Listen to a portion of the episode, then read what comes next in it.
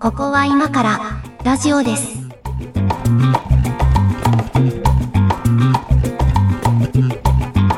はい、ここは今からラジオです。三本撮りの三本目です。お相手は上書きです。よ小林です。ろしくお願いします。はい、お願いします。えっ、と、まあ、先週までとちょっと打って変わって、今週はですね、また猫屋敷さんがちょっと上げてくれたトークテーマなんですけど、あの、またガラッと違うテーマになっておりまして、今日は、うん今こそ九州移住なのではというタイトルでやりたいと思います。こいれは、やどういう感じですか ー、あれですよ、あれ。なんだっけあれあでれすとよ、なあんれだっ。けなんだっけって、分かってんだか分かってないんだが。あれあれ、あの TMSC の工場が熊本にできたっていう話あ、はいはいはい。半見導つけ体まのしね。て、はい。そうそう。で、あのーその熊本の右上くらいにある大分に、はあスペース、スペースエアポートができるんですよ。スペースエアポート宇宙港。宇宙港え、ロケット発射基地とかそういうことそういうことですね。そういうことなんですね。うん。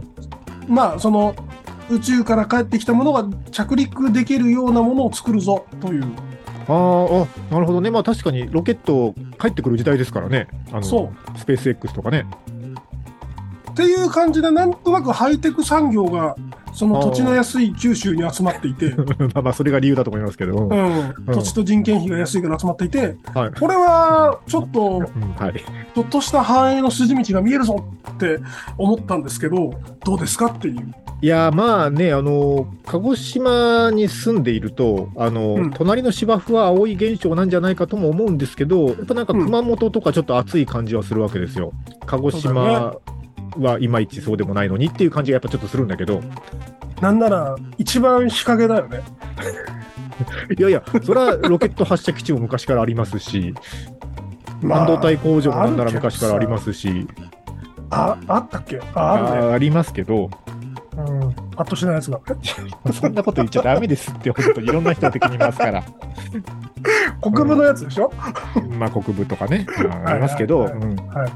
あのでもまあ確かに九州にそういうなんかまあハイテク産業というか、まあ、うん立地するっていうのは、まあね、あの分からんでもないというか、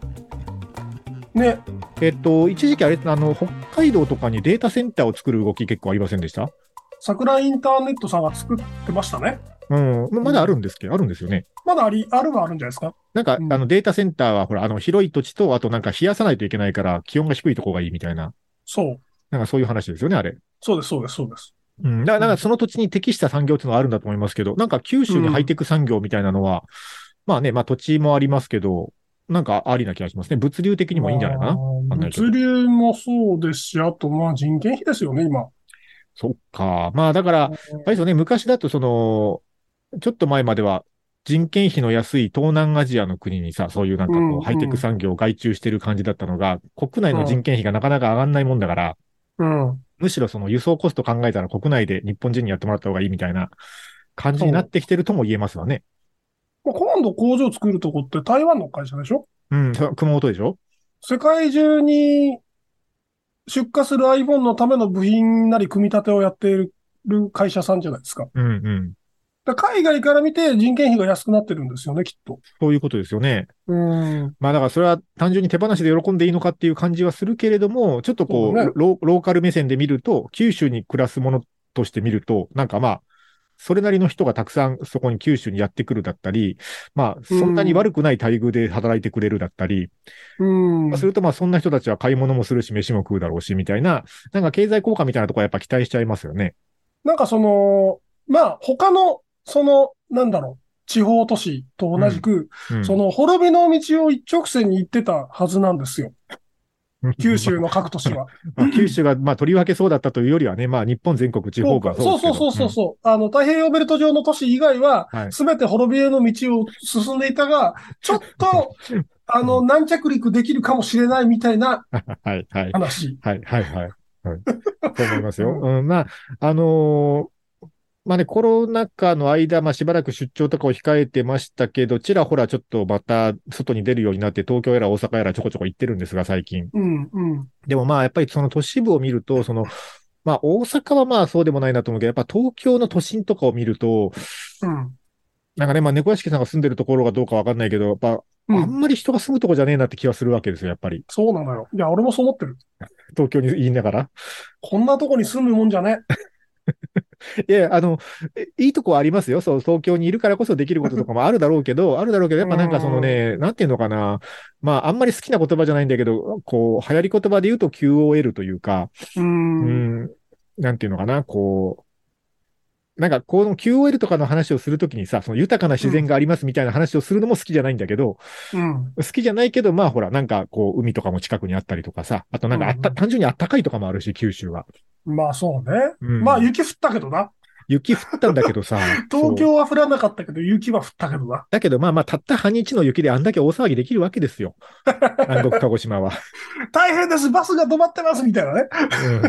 う んまあ、あの、報道機関側はね、それはそれ大変だったけど、まあ、その、そうだね。その、5セン チぐらいしか積もってない雪で子供たちは雪だるまを作ってブロック塀に置くわけですよ。なんか微笑ましいじゃないですか、なんそかうちいょうっ。そう茶いう色のっぽいやつね。そうそうそう。微笑ましいじゃん、そういうのね。うん そうだね。ううんんなんかまあそういうこう、まあ自然との距離感だったり、だからね、あの、地方都市の県庁所在地ぐらいが多分 QOL としてはバランスがいいような気がするんですよね。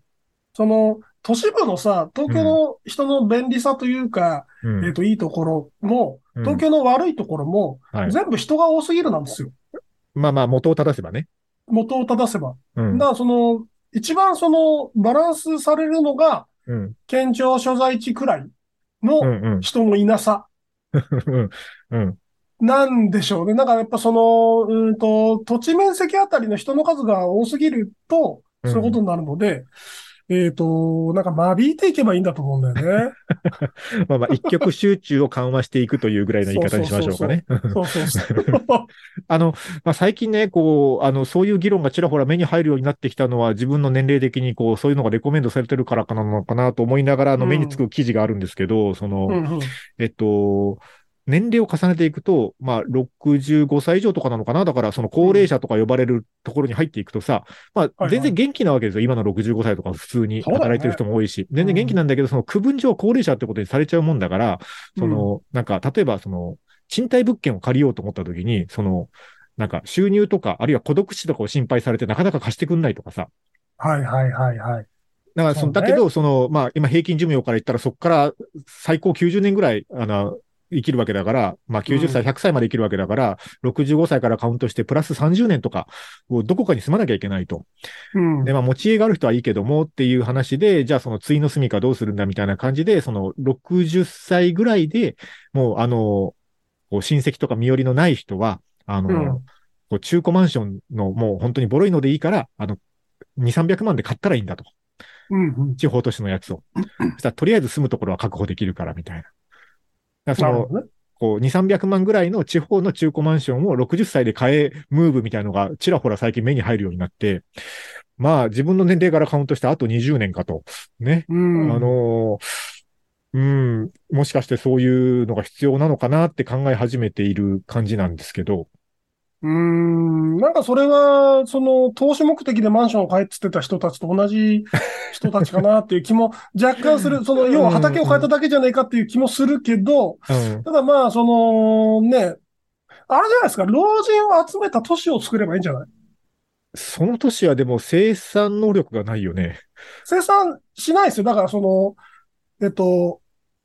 若者とうん老人、多数化する老人を混ぜて買うから、あの、喧嘩するんで、買う買うっ分てけいうて言い方買えば、書くっていう言い方はどうなんだうん。あの、エンタメてんこ盛りの老人都市みたいなの作って、もう、うんお前らは無限にここでパチンコやってろと。麻雀でもいいぞと。ああ、はあ、はで、医療、医療ももう老人向けのい医療所しかない。あ。ああ、というはあ、はあ。はい。なんかその、産院とかいらんと。うんうん。歯医者も産院もいらんと。その、まあまあまあ、歯医か者も入れ歯はいるけど、あホワイトニングはいらんみ入れ物たねいな。だから介護系のその、施設のみを集めた、その老人、老人マウンテンみたいなの作って、えっと、昔はウバステ山って言ったんですけど、その老人マウンテンみたいなの 作って、そこに大丈夫かなそのリソースをうんい だいぶダメな話をしてる気がするけど、これ大丈夫 これ。いや、いずれ我々も行く道ですから、それを考えても、うん。なんかこの、分けて、その、生活させるって結構、なんか、リソースの適切な配分という意味では良さそうな気がしてるんですけど、個人的には。うん、それ、でもそこに住みたいっすか ?60、じゃあ自分が違う違う70歳になったとししゅて。収容されるの身寄りのない人は。収容生活収容、され生る活保護の一種です。 あーまあまあ、セーフティーネットとしてはね、ありだとそ、思いうます。そう、んそう。その、だから、まあなんかね、生活保護の話とかし始めるとまたちょっとシビアな話になりそうだけど、その、んセーフティーネットとしてさ、生活保護っていう制度がちょっとアクセスしづらいと思うんですよ、現状ね。まあ、そうだよね。うん、そうそあう。の、受ける側も出す側もうん。しんどいよね。ちょっとしんどさがあるじゃないですか。でも必要としてる人の数とバランス取れてないよね。うん、そう。で、うんなんか、その、こう、高齢であるということを理由に、あるいは高齢に伴う、なんか、こう、身体上の問題とかを理由に、こう、なんか、ね、そういうセーフティーネットが必要みたいな場合においては、もっとカジュアルになんか利用できる制度として、とりあえずここに住もうかみたいな選択肢として取れればいいかなという気がしますね。うーん、そうね。まあ、うん。 なんかあの、みんな、その、働いてる人も働いてない人もみんな同じ、えっ、と、サービスを享受できるんですっていう時代がそもそも終わりつつあって、はいはいはい。とそんな余力余力がないんですよ、うん。日本には。うんなので、えっ、と、藤子不二雄の SF みたいな感じの、うんえっ、と、ここが人生の定年ですみたいな線引きをそのうちされるような気がしてて、うん、なるほどね。いろんなサービスの質が低下する側とは自助努力で何とかしてくれみたいな。はいはいはい。そんなことになるよ、いよりは、なんかその、一箇所にまとまって、まとめて面倒見てくれる方が、マシなんじゃないかなっていう。ちょっとあれですよね、今日、今こそ九州移住なんじゃないかっていうテーマからすると、だいぶシビアなところに話が迷宮に入った感じがするので、そう ちょっとあの、社会福祉の話はちょっと我々の手に余ると思うので、一回横に置くとして、なんかあの、もうちょっとなんか幸せな移住の話をしたいんですけど、そうだね。えっと、じちゃょあっ、と前振りだけして一曲いこうかな。あのね、はいはいちょっと一個、ちょっと最近気になった移住話を一個ちょっと掘り込んでいいですか。うん。あの、えっと、リオナリさんって知ってますあの、YouTuber なのかな職業で言うと。えっと、もともとね、日本もとものと、そえっと、もともとね、まあ、マックス村井さんとかと一緒に YouTube やってたんですけど、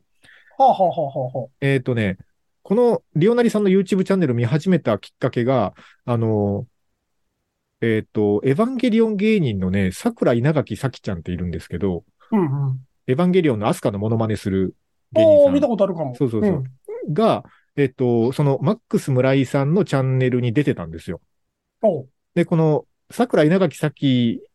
さんの、こう、チャンネルはもともと見てて、なんかこの子面白いなと思って見てて、見てたうら、んそこ、この村井さんのチャンネルお邪魔してきましたみたいなの出てんなと思って、うん。そしたら、その、マックス村井さんのとこにスタッフとして勤めてたリオナリさんっていうその YouTuber さんが、うん。その、稲垣さんの、まあ、もともと大ファンだったと。おーで、その推しと付き合って結婚したパターンで、あの、そこから二人結婚するわけですよ。で、結婚して、そのリオナリ夫婦のビログ旅っていう、あの、YouTube チャンネル、夫婦チャンネルを始めたんですよ。えー、ほんで、な、なんなことない、その、なんか普通の夫婦の、あの、日常を発信してるだけなんだけど、だから、もともと見てた芸人さんと、その、もともと見てた芸人さんのファンだ、一ファンだった、あの、うんこう、YouTuber さんが結婚、まず、まず推しと結婚してるっていう例を見て、まずびっくりしたのと、うん。この人たちが、あの、最近、その、海外移住を検討してると。 うん。今、ググったらサムネが出ていてびっくりしたよ。そうそうそうそうそう。で、あの、海外移住を検討していて、まあ、タイに何回か行ってるらしいんですけど、行ったらしいんだけうんうどん、その、まあ、タイ最終的にねタイに移住することを決めたんですよ、この人たち。おうおう。そう。で、まあ、あの、よくよく考えるの、まあ、その仕事をどうすんだと、あの、いう話で、ねで、まあ、夫婦で、あの、それぞれ、あの、し仕事があるんだけど、まず、こう、旦那の方、リオナリさんの方は、YouTuber だから、あの、まあ、いろいろこう、案件仕事とかもあるらしいんだけど、まあ、基本的にその家でできると。はいはい。 YouTuber としての仕事は。そうだね。だから、いいまあ、どこに住むかは関係ありませんと。だからまあ、うん比較的、あの、僕の方はいいんですと言ってて。で、そ、の、こう、奥さんの方ですよ。吉本の芸人さんなの。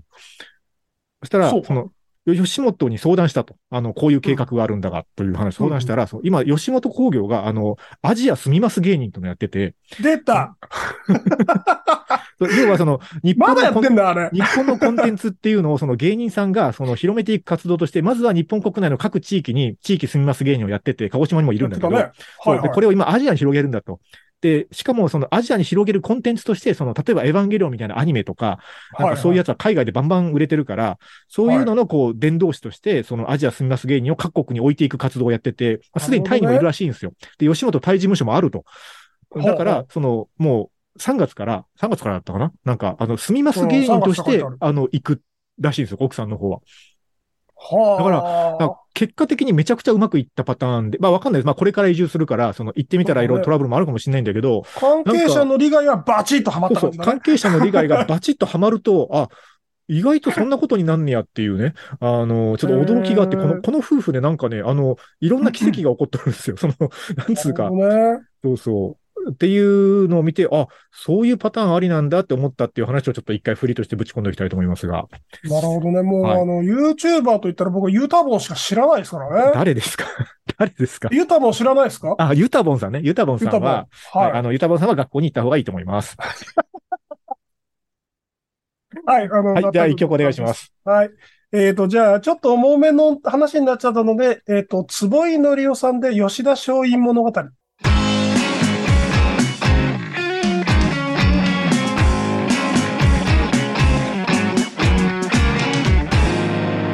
ここは今からラジオです。坪井のりを Spotify にあったか。あるんですよ。そあるかの、僕のこいつがこれにあったかシリーズですよね。あったか、坪井のりをね、一時放送局でもかけるなとか言われてね、もうね、いろいろあえったえだんっですてけもどう本当に、本当に本当に小学生ですから、あの人 本当に、もう本当に小学生ですよね。 なんかカラオケではよく歌われるのに地上波でかけられないっていうね。 いやいや、坪井のりおさんいいですね。はい。えーっと、今日ね、移住話で、まあ、九州移住なんじゃないかっていう話だったんだけど、そうそう、あの、タイ移住っていう話を結構目の当たりにして、なんか、ずっと見てる夫婦が、なんか、あの、なんかね、もういきなりもう来月からタイ行きますみたいな、ちょっとびっくりした話が最近あったんですけどね。はいね。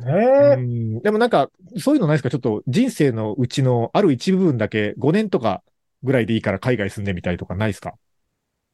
いやー、あの、僕、はい。趣味で、そはいの、メキシコとか、はあと東南アジアとかの、あうんその、なんだろう、事件を、じ事件を、ま、取り扱ってるブログとかを読むのが趣味なんですけど、うん変わった趣まあ、味その海外の事件の陰惨さというか、はいはい。あの、セキュリティのレベルが3段ぐらい下なんですよ。まあ日本から考えると。治安が悪いっていうこと一言で言うと。そうう、ん。そう。あの、想像できないぐらい治安が悪いので、食べ物とかそういう動機で言うと海外住みたいんだけど、うん。ちょっと住もうとは思わないかな。ああ、まあ、ちょこちょこ行くぐらいでいいかな、みたいな感じ。なんか旅行、あの、そう、ゲストでいい。そうね。まあまあ、住むってなるとね、またいろんな問題あるかなと思うけど。う。うんん。いや、ほら、なんかあの、さっきその話を出したのは、えっと、うんうん。まあ、どこに移住にするにしても、国内だとしてもさ、その、今、うん今ある拠点と仕事を一回置いて、その、どこか違う拠点に移ろうと思った時に、やっぱ最初に仕事の問題が出てくるじゃないですか。まあまあ、そうだね。うん、だからそれがこう、なんか関係者の理解がうまく合致したパターンを目の当たりにしたっていう話なんだけど、なんかこう、今の時代どこにいてもできる仕事もあるよねと言いながら、大半の人はそうじゃないわけよ、まだ。そうだね。うんだから結局その、うん今九州に移住しようと思った人 が東京にいたとして、その東京の仕事どうすんだとか、うんじゃあうん九州で仕事見つかんのかとか、なんかね、なんかそ、そこからじゃないですか、まず。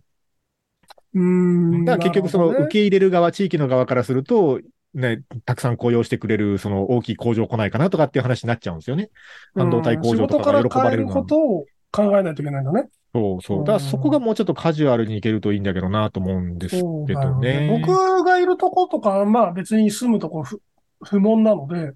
あし仕事上ってことでしょあのはい、仕事上は不問なので、うちみたいな会社が、うん。うんあの、たくさんあれば、多分みんなそんなことで頭に悩まさないんでしょうけども、とはいはえ、その、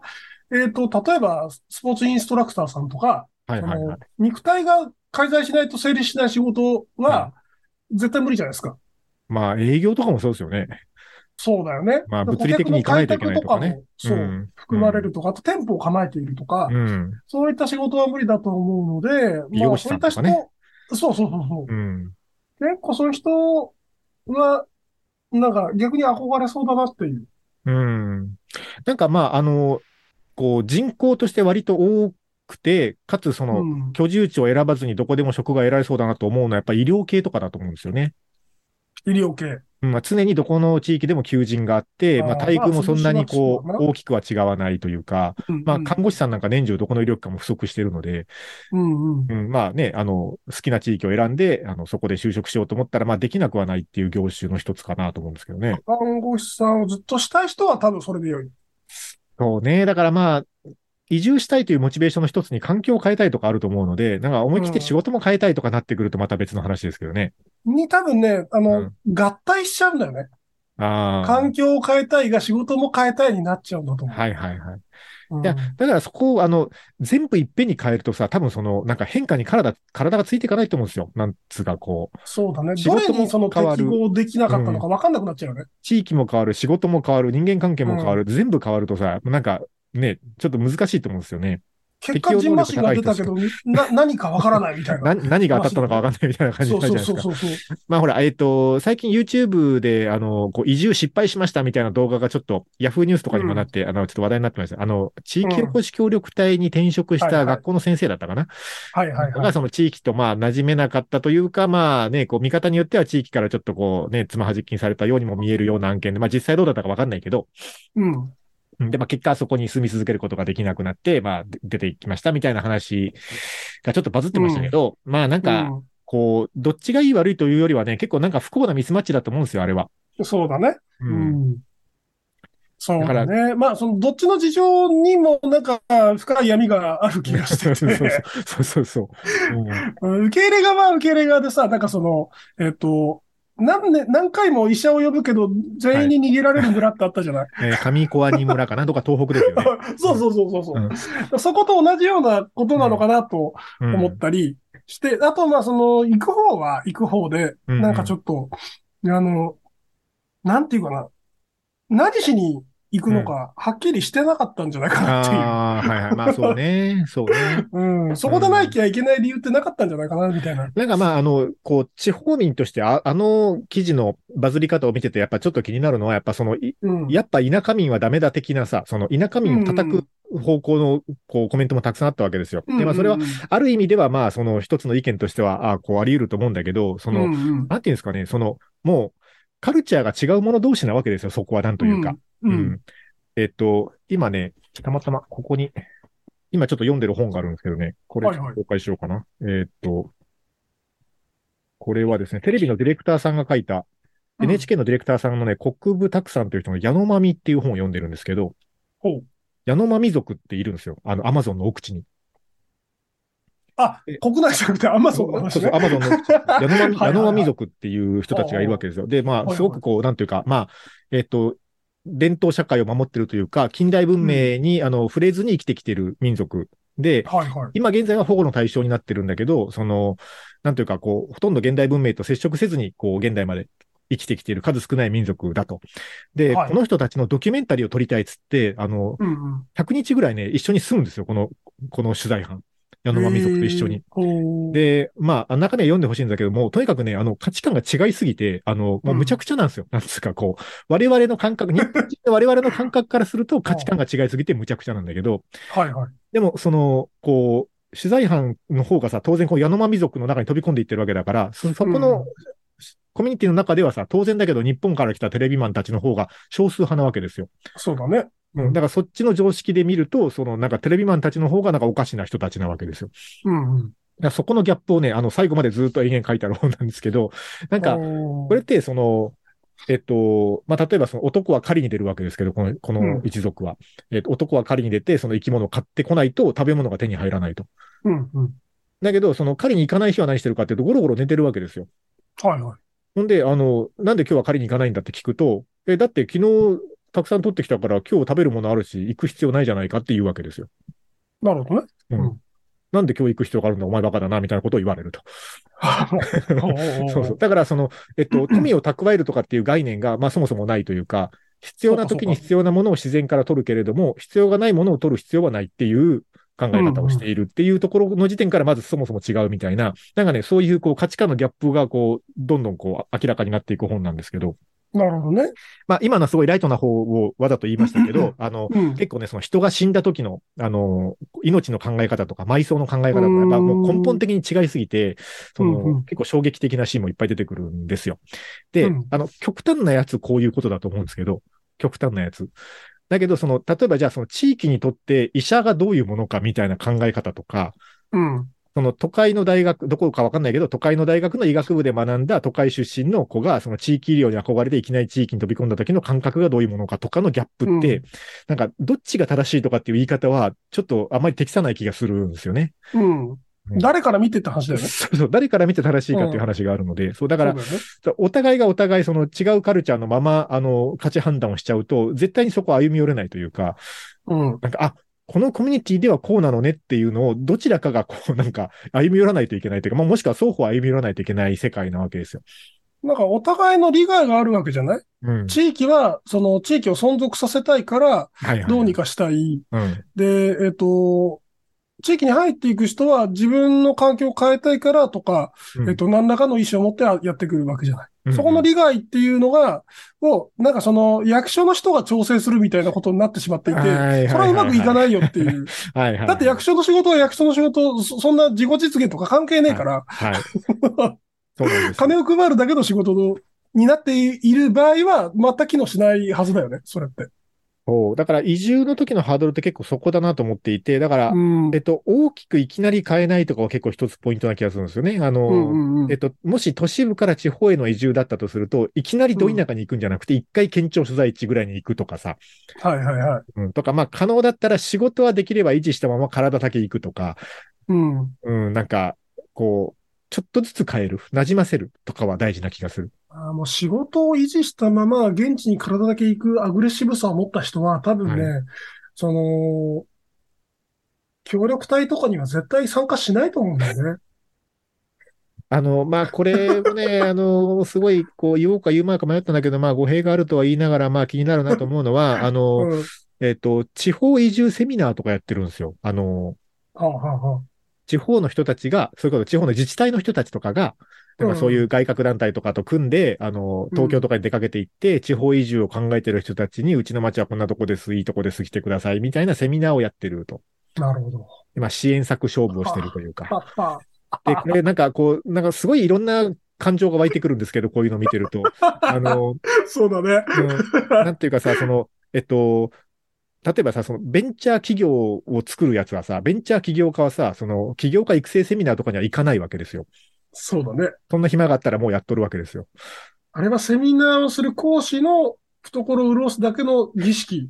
なので、まあ、あいや、うその、そこ出身で、あの、立派に頑張ってる方もたくさんいらっしゃるとは思いままれすまれが、にね。思いますが、思いますが、思いますが、まあね、あの、やる人はもうね、そんなセミナーなんか行かんと自分で調べて勝手にやるわけですそうなんです。そうなんです。だから移住支援セミナーもね、なんか、そういう匂いがするというか、まあその支援策があるなら使った方がいいとは思うが、まあそんなのもね、まあホームページには書いてあるので、うんあの、調べる人はまあ調べて勝手に使って勝手に行くんじゃないかなという気もするし、逆に言うとそれぐらいの勢いがある人じゃないとうまく入っていけないんじゃないかなっていう気もするし、支援セミナーは、あの、その、問題を解決しようとしてるわけではなくて、問題があるという認識を持った役所の人が仕事をするための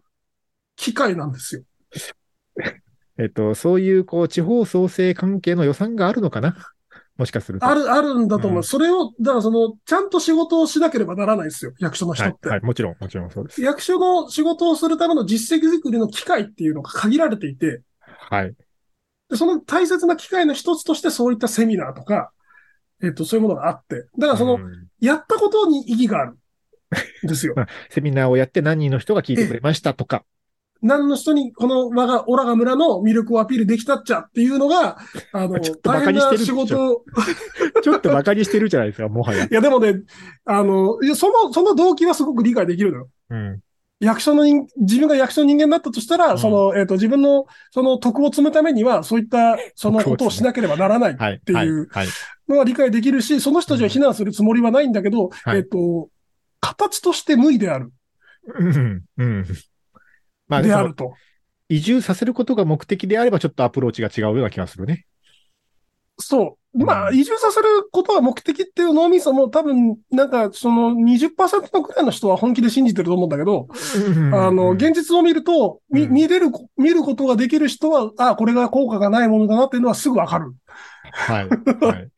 し、えっと、その行動力のある人はそんなものには頼らないと思う、多分。まあ、勝手に行きますわね。勝手に行って、うんそそもそもそこにつて、その、そこに行く理由があるんですよ。まあ、それは鹿児島だった、ら、鹿児島に、その、ネット上で知り合ったアーティストさんがいて、うんはいそのはい人はいとなんか仕事をしたいみたいな、そういう動機が、その人の中にあるんですよ。外から与えられるものそうだね。そりゃそうだ。のって不自然だよね。うん。そりゃそうだ。うんだからなんかその、協力隊みたいな仕組み自体が不自然なんですよね。そもそも。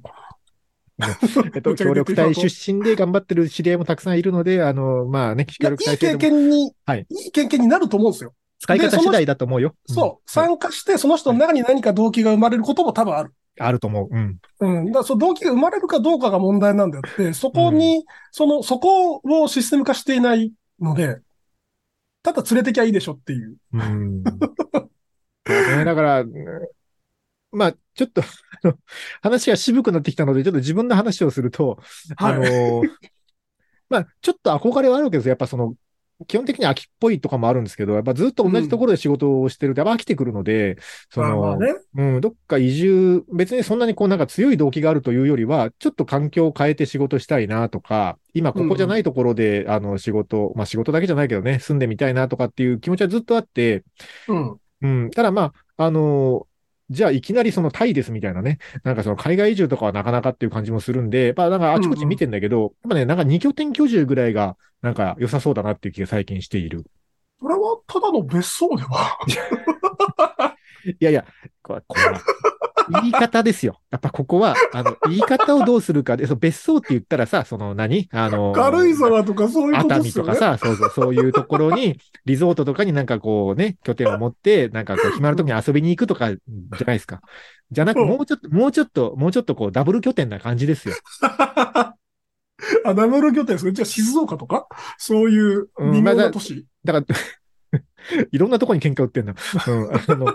なんていうのあの、こう、だから仕事を複数持つとかも今当たり前になってるわけじゃないですか。はいはいはい。そうじね実際もう、あの、もううちですら何何やか分かんないぐらい仕事のジャンルとしては結構、あの、うん幅がいろいろ増えてきている中で、だから、その、ある面では、その、ローカルのラジオ局っていう仕事は結構ローカルでドメスティックでやらざるを得ない仕事でもあるんだけど、まあ、うんそれをやりながら、そうじゃない仕事では、なんか、ある意味、その、鹿児島にいる必要もない仕事も、まあ、ないこともないっていうとこもあるわけじゃないですか。うんだから、なんかそこは、うまく使い分けて、仕事を複数持って、拠点も複数持って、なんかやるとか、なんか場合によってはそういう拠点とかもシェアするとか、なんかね、そうちょっと流動性高くなった方が、なんかね、あの、みんな飽きなくていい気がするんだよな。こそうね。流動性。うん。だから、例えばそれって若い人がやろうとすると失敗すると思うんだけど、ある程度はい年齢がいった人が、いそういうことをするそのうが、だねまあ楽しいかもね。う、そうなのよね。うん。うん。ね、20代の頃の機動力と体力と、えっと、今の経験値を持ってやりたいですね。どっちかというとね。もうそれは、ナロー小説的な何かで は転生したらみたいな話だけど。 だって今ないもの、バイタリティだもんだって。そうだよね。 そうなのよ。あの、経験値はな、まあね、多少溜まってきてるけど、足腰の軽さなのよね、フットワークの ね。あの、物理的な意味でも、比喩的な意味でも足腰だよね。そう。 本当に。と思いますけど、うはい。ちょっとこれ移住の話ができてんだかどうなんだかわかんないけど、えー一曲行きましょうか。今日はね、なんか九州移住話だったということでこの曲にしたんだけど、あんまり九州の話しないな。まあいい や。本当えーと本当だねえっと、曲はね、Dreams Come True で九州をどこまでも。ここは今からラジオです。ラジオです。ちょっとローカルの話で申し訳ないんですけど、聞いてる方によっては全くわかんないかもしれないけど、今、あの自分が住んでるとこは鹿児島県姶良市というとこなんですけど、はいはい。もともとね、あの、県外の別の地方都市にいたんですけど、あの、なんか同じ県の中でもやっぱ住む場所によって全然そのライフスタイルというか、こう、世の中に対する考え方が違うなっていう、あの、感感じがすごいするんですよ。同じ県の中でいくつか拠点を移してみると。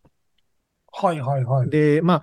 この町のね、最大の特徴は、まあ、すごいベッドタウンなんですけど、鹿児島市の隣なので、あの、すごいうんうん。ベッドタウンでみんなここに住んで鹿児島市に働きに行く感じなんだけど、まあだからこそね、あのすごい、あの高速のインターだけで3つあるし、えっと、JR の駅5つあるし、えっと、うん鹿児島空港まで25分だし、なんかね、あの、とにかく交通の便に特化してるんですよ、なんかこの街。そうだね。うん なんか、なんか知らんけどぐ。ぐちゃぐちゃになってるよね。道 路そでう。そうこの街と、もう本当交通の便に特化するとこうなるんだっていう作りをしてるんですけはどいはいはい、でもなんか、そうねそうすると、あの、すごいこう、なんかハードル、いろんなハードルが下がるというか、その、うんなんかこれまで住んでた、ここの前に住んでたところは、鹿児島市県庁所在地に出るまで、あの、どの手段を使っても1時間ぐらいかかるところだったので、そうだね。うん、やっぱなんかお往復2時間かって思うわけですよ。うん。だけど、それがもう半分以下にまず圧縮されてる、ここにいると。だから県庁所在地に出るっていうハードルすごい下がるし、なんなら空港まで25分だったりすると、あの、例えば、まあ自分は関西に住んでた時期が長いので、関西に知り合いとか、あの、結構いたりするんですけど、うんうんあの、えっ、とね、鹿児島空港と関空の間にはピーチという LCC が飛んでるんですけど、はいはい。あたまにね、あの、ピーチなんとかセールみたいなね、ととんでもないセールをするんですよ。なんか片道1000円みたいな。 おお。だからまあバすごスいじ便ゃん。 そうそう瓶は限られてるんだけど、あのまあまはいはいあ、はい1000円じゃないにしても、まあ3000円とかさ、4000円ぐらいで片道その関空まで行けますよみたいな。もうそんなんさ、なんか往復で5、6000円とかになるわけよ、その関西までのそのあれが。だからまあ、頑張れば日帰りできなくもないし、まあ一泊二日ぐらいだったらさ、なんか本当に、本当に関西が近いな、ここにいるとって思うし、だからフラッと、あのね、こう遊びに行ったりとかもできるし、だからこ、ここに住んでれば、だから関西とかはすごい、こう、射程圏内なんですよ、2拠点で生活しようと思った時に。はいはいはいはいうん全然こう、週毎週末行き来するとかでも全然、こう、射程範囲内というかね。ピーチじゃなければ、うん。あの、そこの足台を考えなければ東京の射程圏内ではありますもんね。ああ、そうそう。えっ、と、だから、まあ、鹿児島空港、東京間だと、まあ、まあまあ、もちろん JAL あのも飛んでるし、えっと、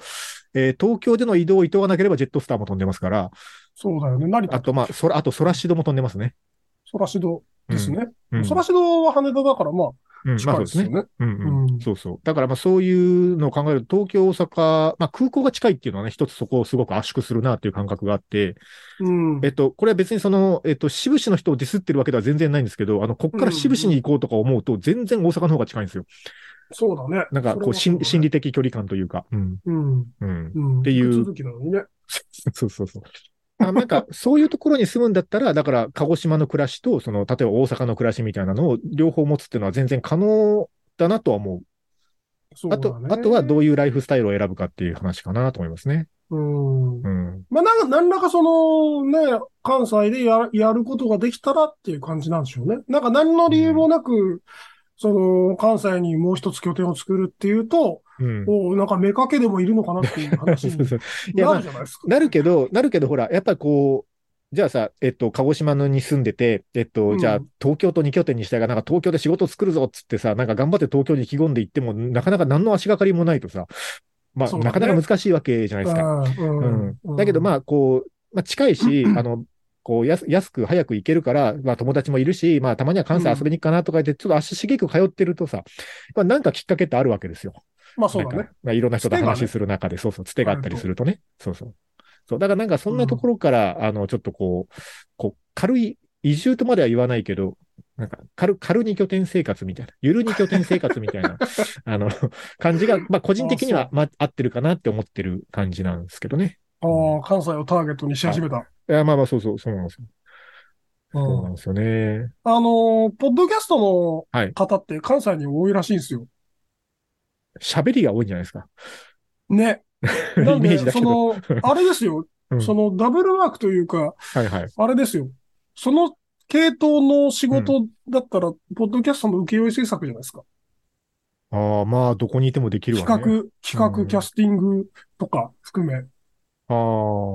なんかまね、あ最近、うん流しのポッドキャストディレクター多いらしいですよ。いる、いる。最近ね、それね、ねちょっと、ちょっと見かけるんすよ。チラチラ見るんですよ、僕も。そう、見かけるえ、しこれ、仕事として成立し始めてると思って。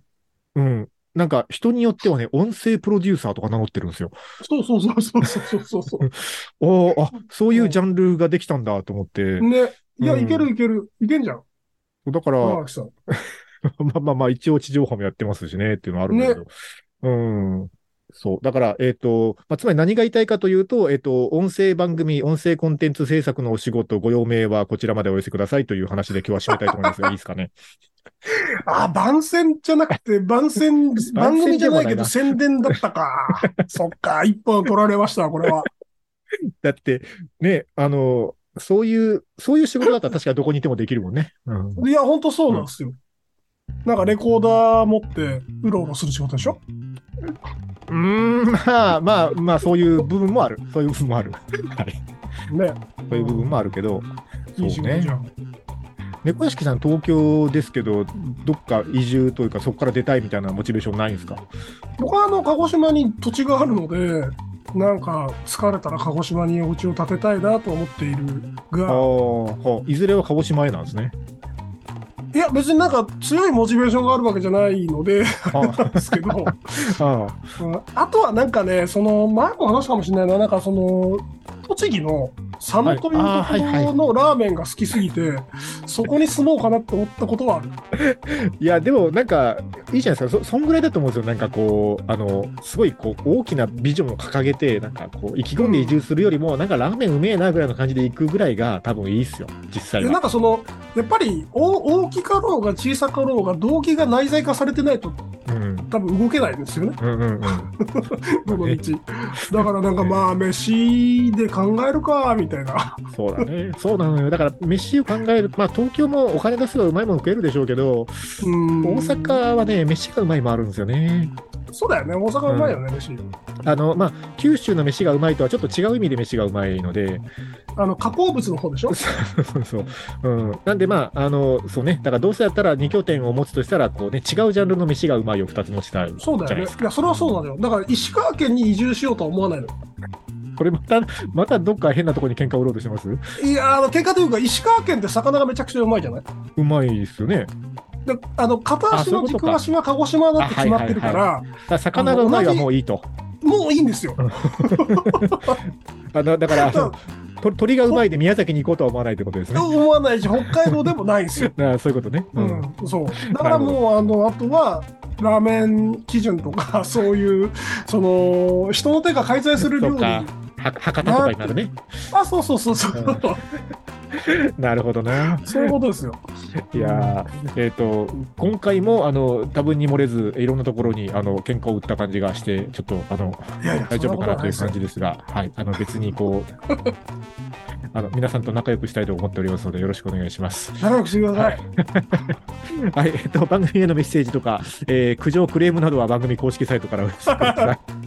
はい、あと、ツイッターからのコメントと、YouTube の高評価、えーそしてコメントもお待ちしております。チャンネル登録もお願いします。ということで、今日もありがとうございました。お疲れ様でした。